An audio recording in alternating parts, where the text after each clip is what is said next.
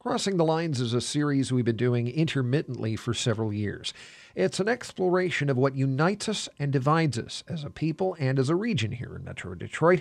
And we're looking to tell stories about the region that show the diversity of people, the diversity of perspectives that come together to, as a whole, make up Metro Detroit. Joining me is WDET News Director Jerome Vaughn. And this time we are taking a look at Center Line which is uh, surrounded by Warren in uh, uh, Macomb County. There are a lot of distinct communities in Metro Detroit. Why pick Center Line this time? Well, I think you hit one of the first things right off. We have to tell people where Center Line is. As we've talked to people throughout Metro Detroit, they're not quite sure where Center Line is. They haven't been to Center Line. I guess that most people don't know that Center Line is completely surrounded by Warren. And so that was one of the things that sort of jumped out at us. We've been trying to take uh, cities and communities and neighborhoods that people don't readily identify with. Um, folks can readily know where Birmingham is or where Ann Arbor is, but this is a place that folks don't know about by and large. So that was something that was very important to us.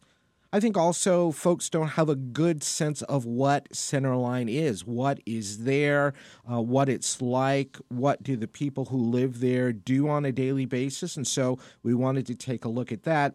And sort of finally, we wanted to look at somewhere that has had a big change in diversity uh, in demographics over the past 20 years. And, you know, as, as a perfect example, uh, back in 1990, Center Line was less than 1% black. In 2010, that had jumped up to almost 20% black, and we'll see what the census numbers give us next year. We've been talking in the newsroom about possible story ideas on this for uh, quite some time. How are those stories chosen?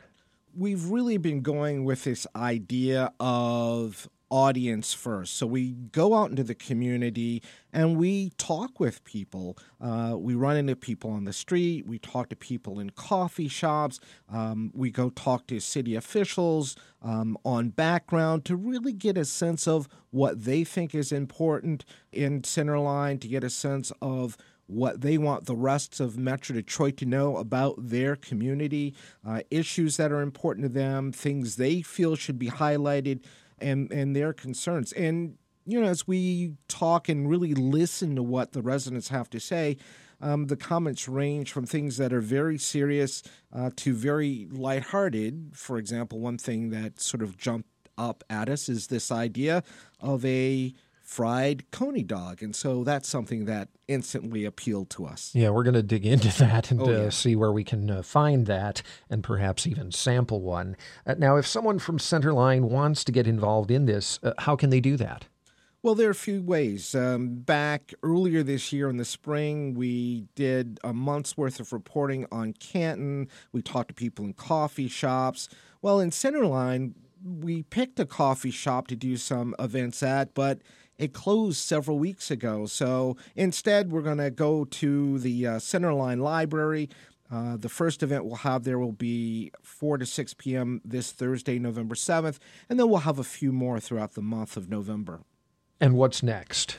Well, we'll be running stories and interviews starting this week and throughout the entire month of November. You'll hear them on WDET. They'll be on WDET.org. And of course, uh, you can learn more about the series and reach out to us at wdet.org slash crossing the lines.